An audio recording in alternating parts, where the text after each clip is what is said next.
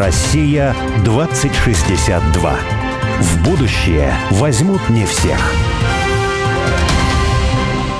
Мы возвращаемся после новостей. Программа «Россия-2062» в будущее возьмут не всех. И с нами наш герой Эдуард Байков.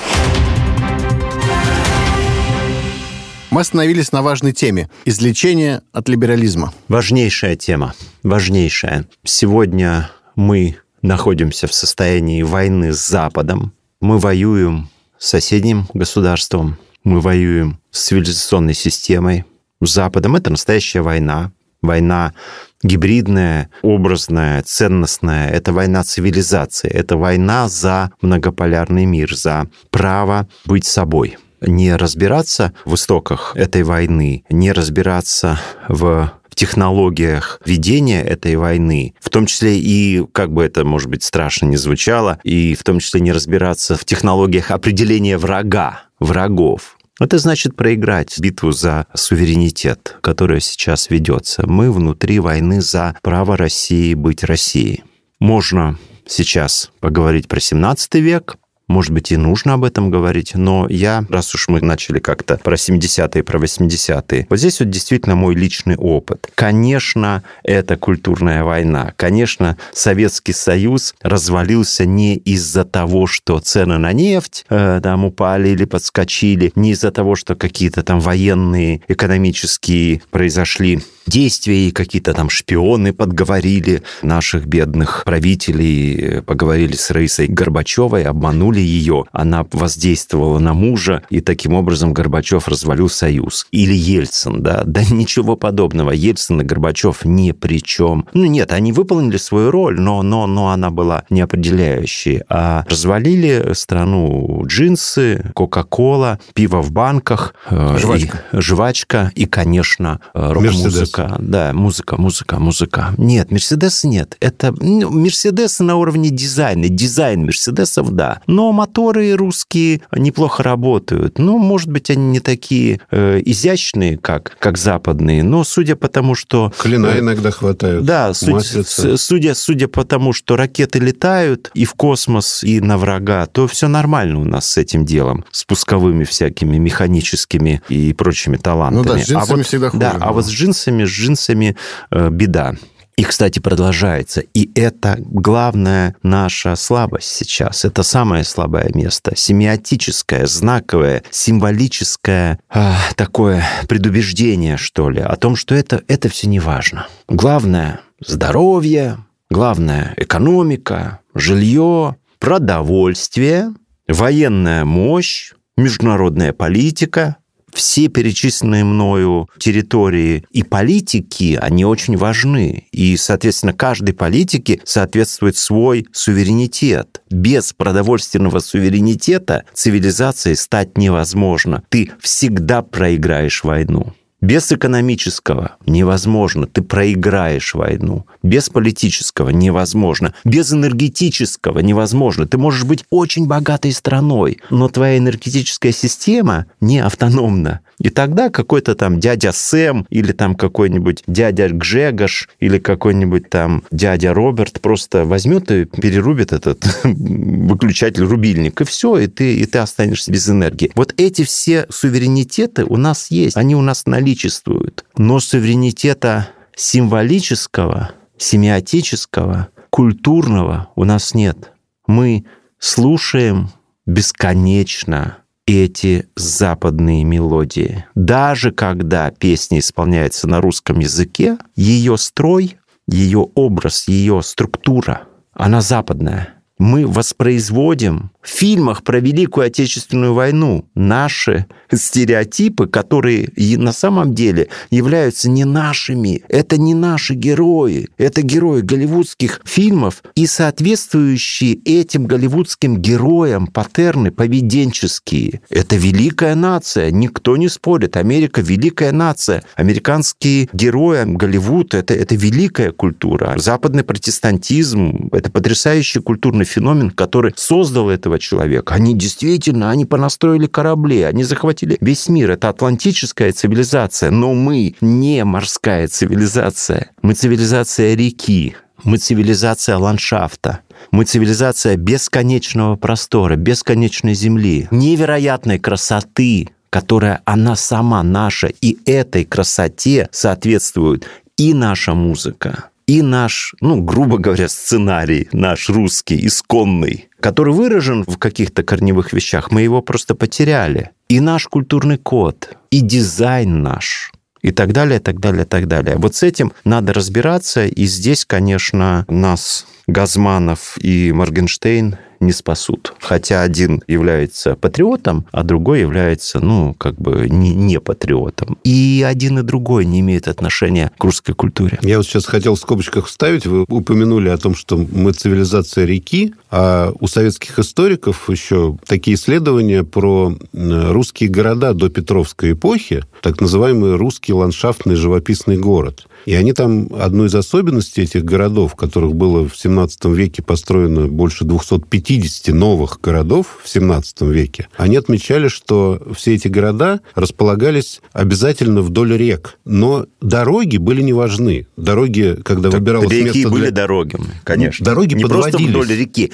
На устье обязательно на стрелке. Кремль должен быть на стрелке. Как стоит Москва? С одной стороны, Яуза впадает в Москву реку. Ну, сейчас нет не Глинки, а она впадала там, где храм Христа Спасителя. Представьте, вот этот невероятный холм, с двух сторон две реки, и третья делает вот такую невероятную петлю с этим островом, ну, за Москворечье, который напротив. Это же как красиво, это же какой невероятный русский народный православный фэншуй. Да, и вот эти города, они назывались ландшафтные города, точнее, были названы историками ландшафтными городами, потому что у них был совершенно другой принцип, чем у европейского города. Европейский город – это такое выровненное пространство, Да. отделенное Растущее от стеной. природы, да. А русский вот говорю, живописный город, говорю. он всегда такой распластанный, вписанный в ландшафт. И в этом городе неизбежно возникает другая музыка, другая мелодия, другая сказка. Просто другая линия, другой жест, другой взгляд, другой глаз. Ты не утыкаешься в тротуар, ты не утыкаешься в каменный дворец, даже очень красивый. Ты всегда находишься в диалоге с небом, с облаками, с холмом очередным, и еще за этим холмом другой холм, и ты попадаешь вот в это абсолютно медитативное пространство русского путешествия, когда там, например, Аполье, я очень люблю вот эту дорогу, Э, Борис, вы знаете, конечно, вы там живете недалеко тоже, из э, Владимира в Переслав. Через Юрьев Польский. Да, Польской. это, Да, это, как раз. конечно, это чудо. Вот этот ландшафт, может быть, самое волшебное, что я видел в своей жизни. И, конечно, ну, никаких Гималаев и никаких тибетских э, прелестей и так далее, никаких африканских и латиноамериканских картинок я не променяю, потому что это, это, это чудо. Я чувствую, что во мне вся душа, сердце, кровь, кожа отзывается. И я,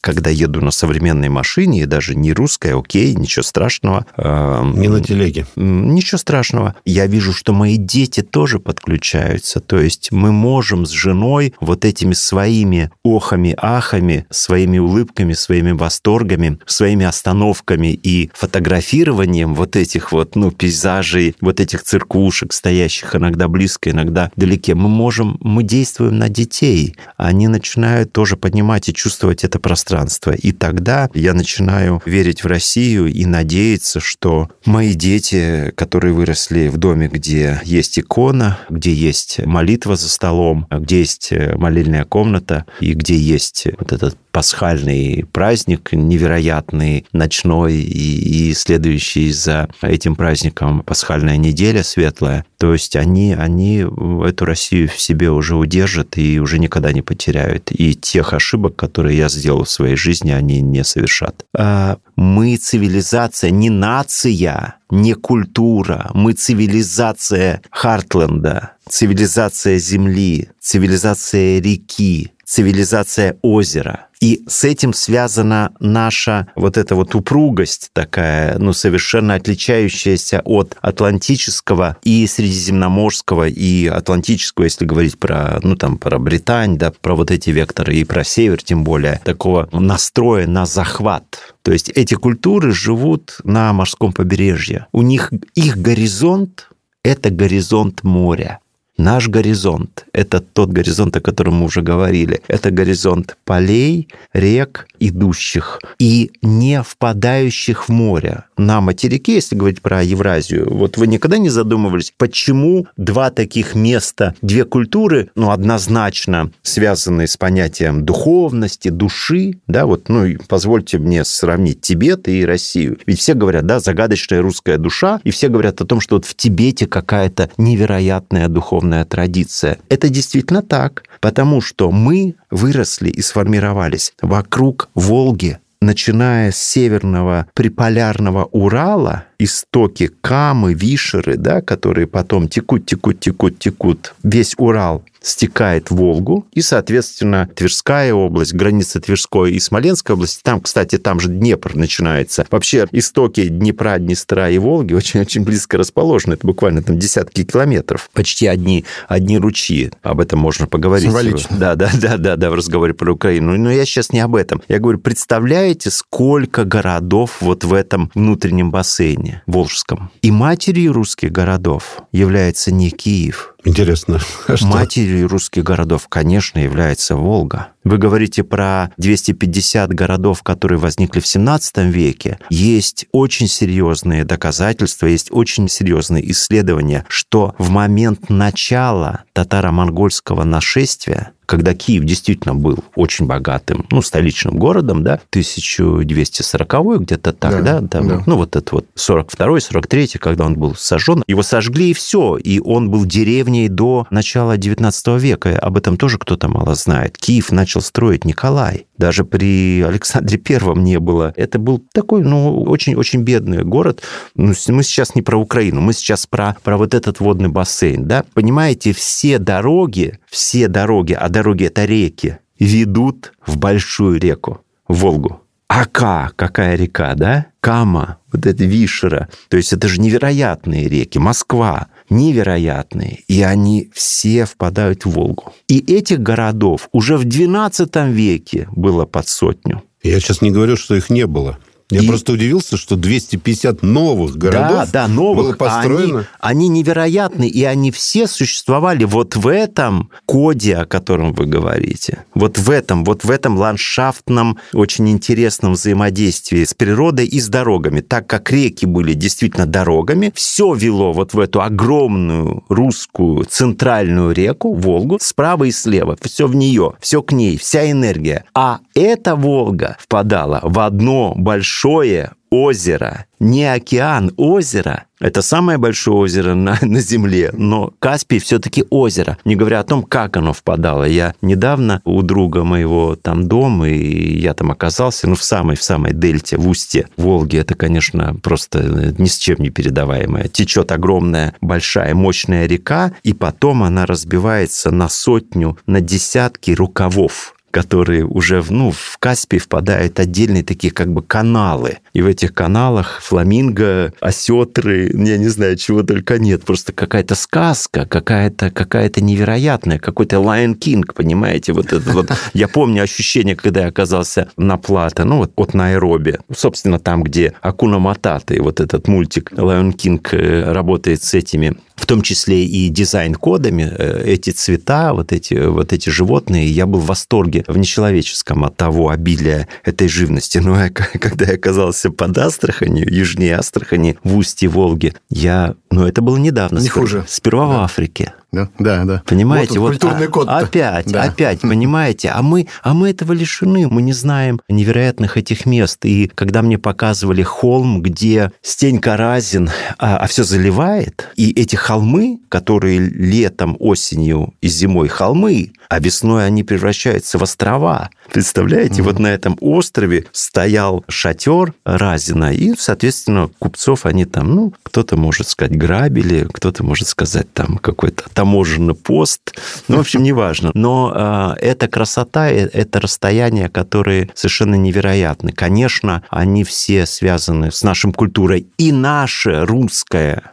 русское православное сознание, оно в том числе и религиозное, оно, конечно, под воздействием этого ландшафта э, сложилось. То есть формула Москва Третий Рим мне очень дорога, я соглашусь с нею, но не надо. Ну, так уж прям там, да, преувеличивать влияние Царьграда и, соответственно, ну, вот этой вот киевской линии. Да, да, православие пришло через Киев, но оно пришло не в Киев, оно через Киев пришло. И, конечно, распространение православия, то, что происходило в X-XI веках, это, это невероятный сюжет совершенно, невероятный. Я как вот быстро. Далеко не ушли от этой темы. Я хотел сказать, что вы очень важную такую вещь сказали, которая меня беспокоит, потому что по работе вот мы с Борисом бываем в разных концах России, от Камчатки там до Кольского, Якутии, там Краснодарского края, и мне везде очень как-то тревожно видеть, что реки мелеют, страшно мелеют. За последние 50 лет Кубань стала практически несудоходной, Ака на три четверти несудоходной. И вот города, которые возникали... Волга несудоходная, но корабль можно запускать, но через все эти да. шлюзы, через эти все водохранилища, конечно, это И ужасно. когда я биологов спрашивал, а с чем связано вот это обмеление, да, они говорили о том, что вот крестьяне, люди, всегда чистили, они взаимодействовали с природой. Ну, то есть человек Природа... был частью экосистемы, активный. Да, конечно, да, активный. активный да. да.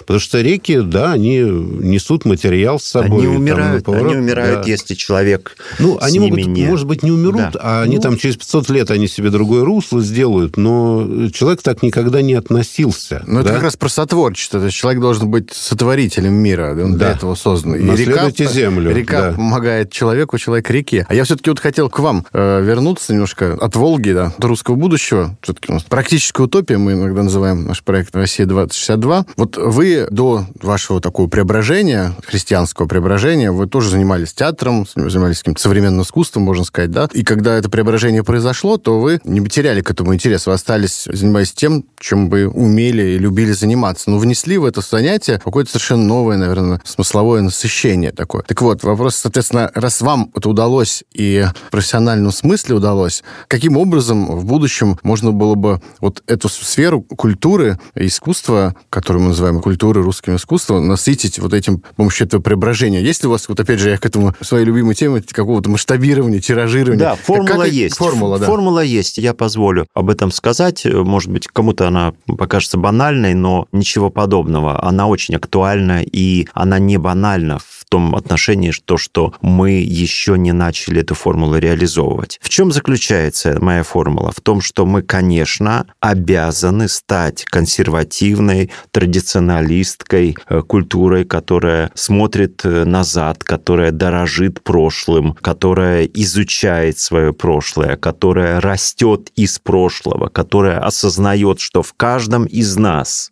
я – это мой прапрапрапрадед. Это не, не символические, генетически, биологически, микроскопически, психологически, как угодно. Я – это мои предки. Мертвые живы. Смерти нет. Если я говорю, что я православный человек, я должен, я должен развивать свою логику и утверждать, что смерти нет. Эти бабушки, эти дедушки со всеми ужасами, со всеми убийствами, со всеми преступлениями, которые они они насовершали, со всеми абортами, которые они понаделали, со всеми грехами, они во мне. Я несу за это ответственность. И мои дети будут нести ответственность за мои грехи тоже. Только так можно мыслить культуру, но не ограничиваясь этим. Если мы вот здесь поставим точку, если я не скажу «но», и не пообещая продолжения для моей формулы, мы превратимся в квасных патриотов, которые говорят только назад, все уже было, Достоевский великий писатель, ну а Чехов великий драматург. И где ваши сегодняшние, господи, Эдуард? Я постоянно это слышу. Неужели есть сегодня вот какие-то хорошие писатели? Неужели есть какие-то драматурги? Ребята, радикализм Чехова как драматурга, это сегодня это суперклассик. Радикализм его по отношению отношению к его времени, в котором он жил. Он невероятный он намного превосходит радикализм группы Пуссерайт или там или Гельмана. Он намного радикальнее. Он творил современное искусство, он смотрел вперед, сохраняя эту верность традициям, сохраняя свою присягу предкам, традиции с большой буквы консерватизму как идеологии, я должен пообещать своим предкам, что я не буду обезьяной, которая их копирует. Я должен пообещать своим предкам и Всевышнему творить,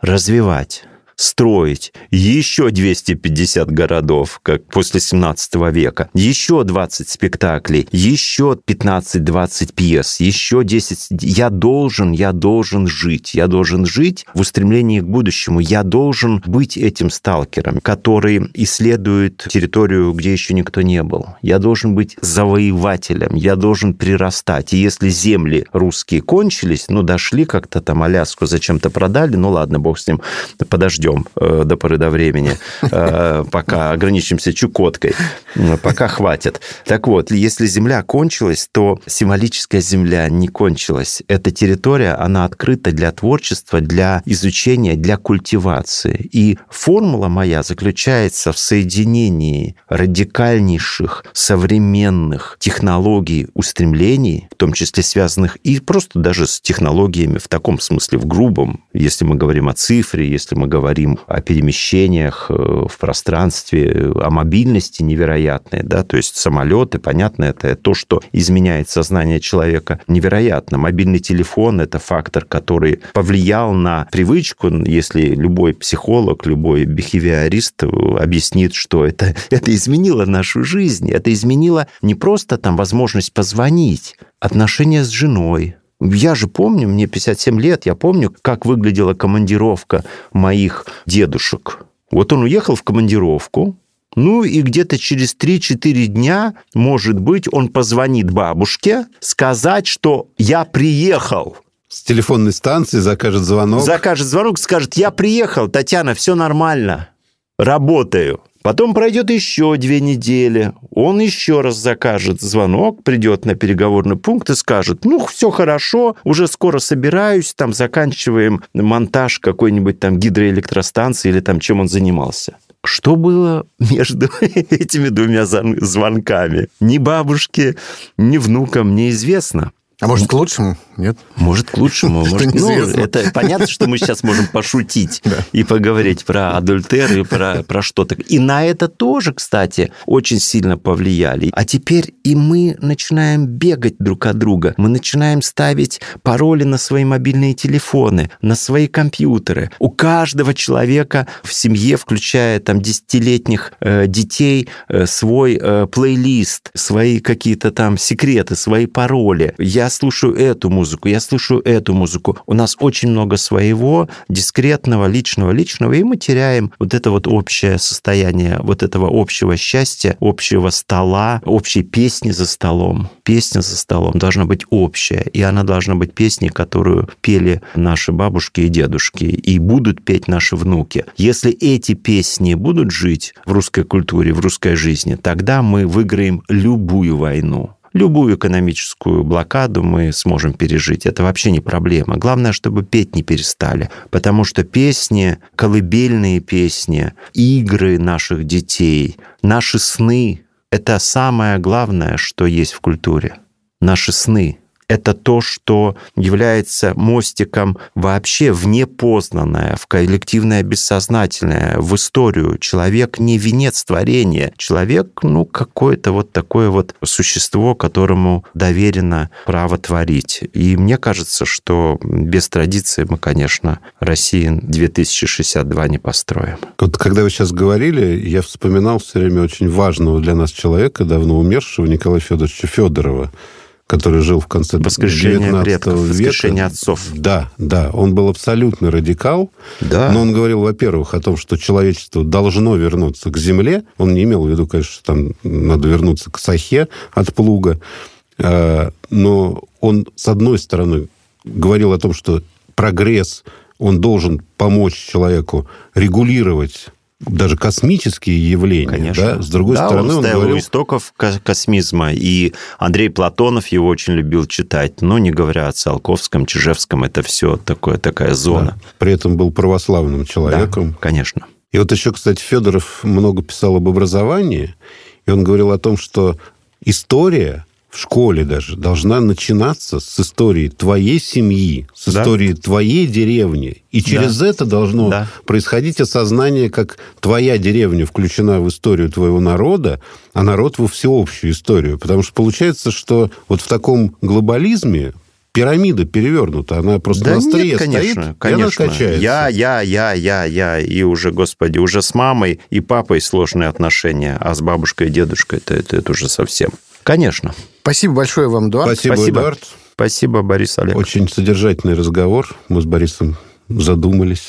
О будущем, как Да. всегда. Это была программа «Россия-2062» про русское будущее. Я Борис Акимов. И я, Олег Степанов. И с нами был наш герой Эдуард Байков. Россия 2062.